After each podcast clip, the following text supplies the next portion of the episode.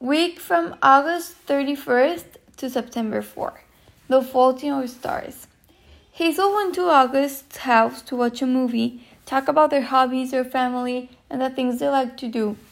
And the, they recommended each other books to read. So that day they were talking at night about the books and more things.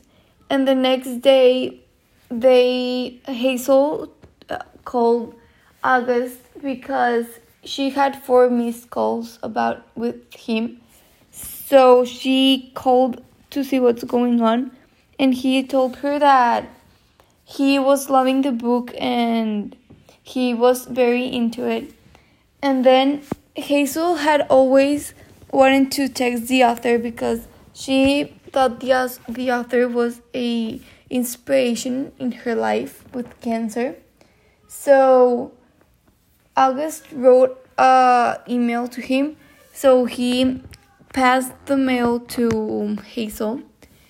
And when they were talking on the phone, there was someone sobbing in the back. So Hazel asked if if everything was okay, and he said no, that Isaac had broke up with Monica, her his girlfriend. So Hazel went there for moral support, but nothing really changed.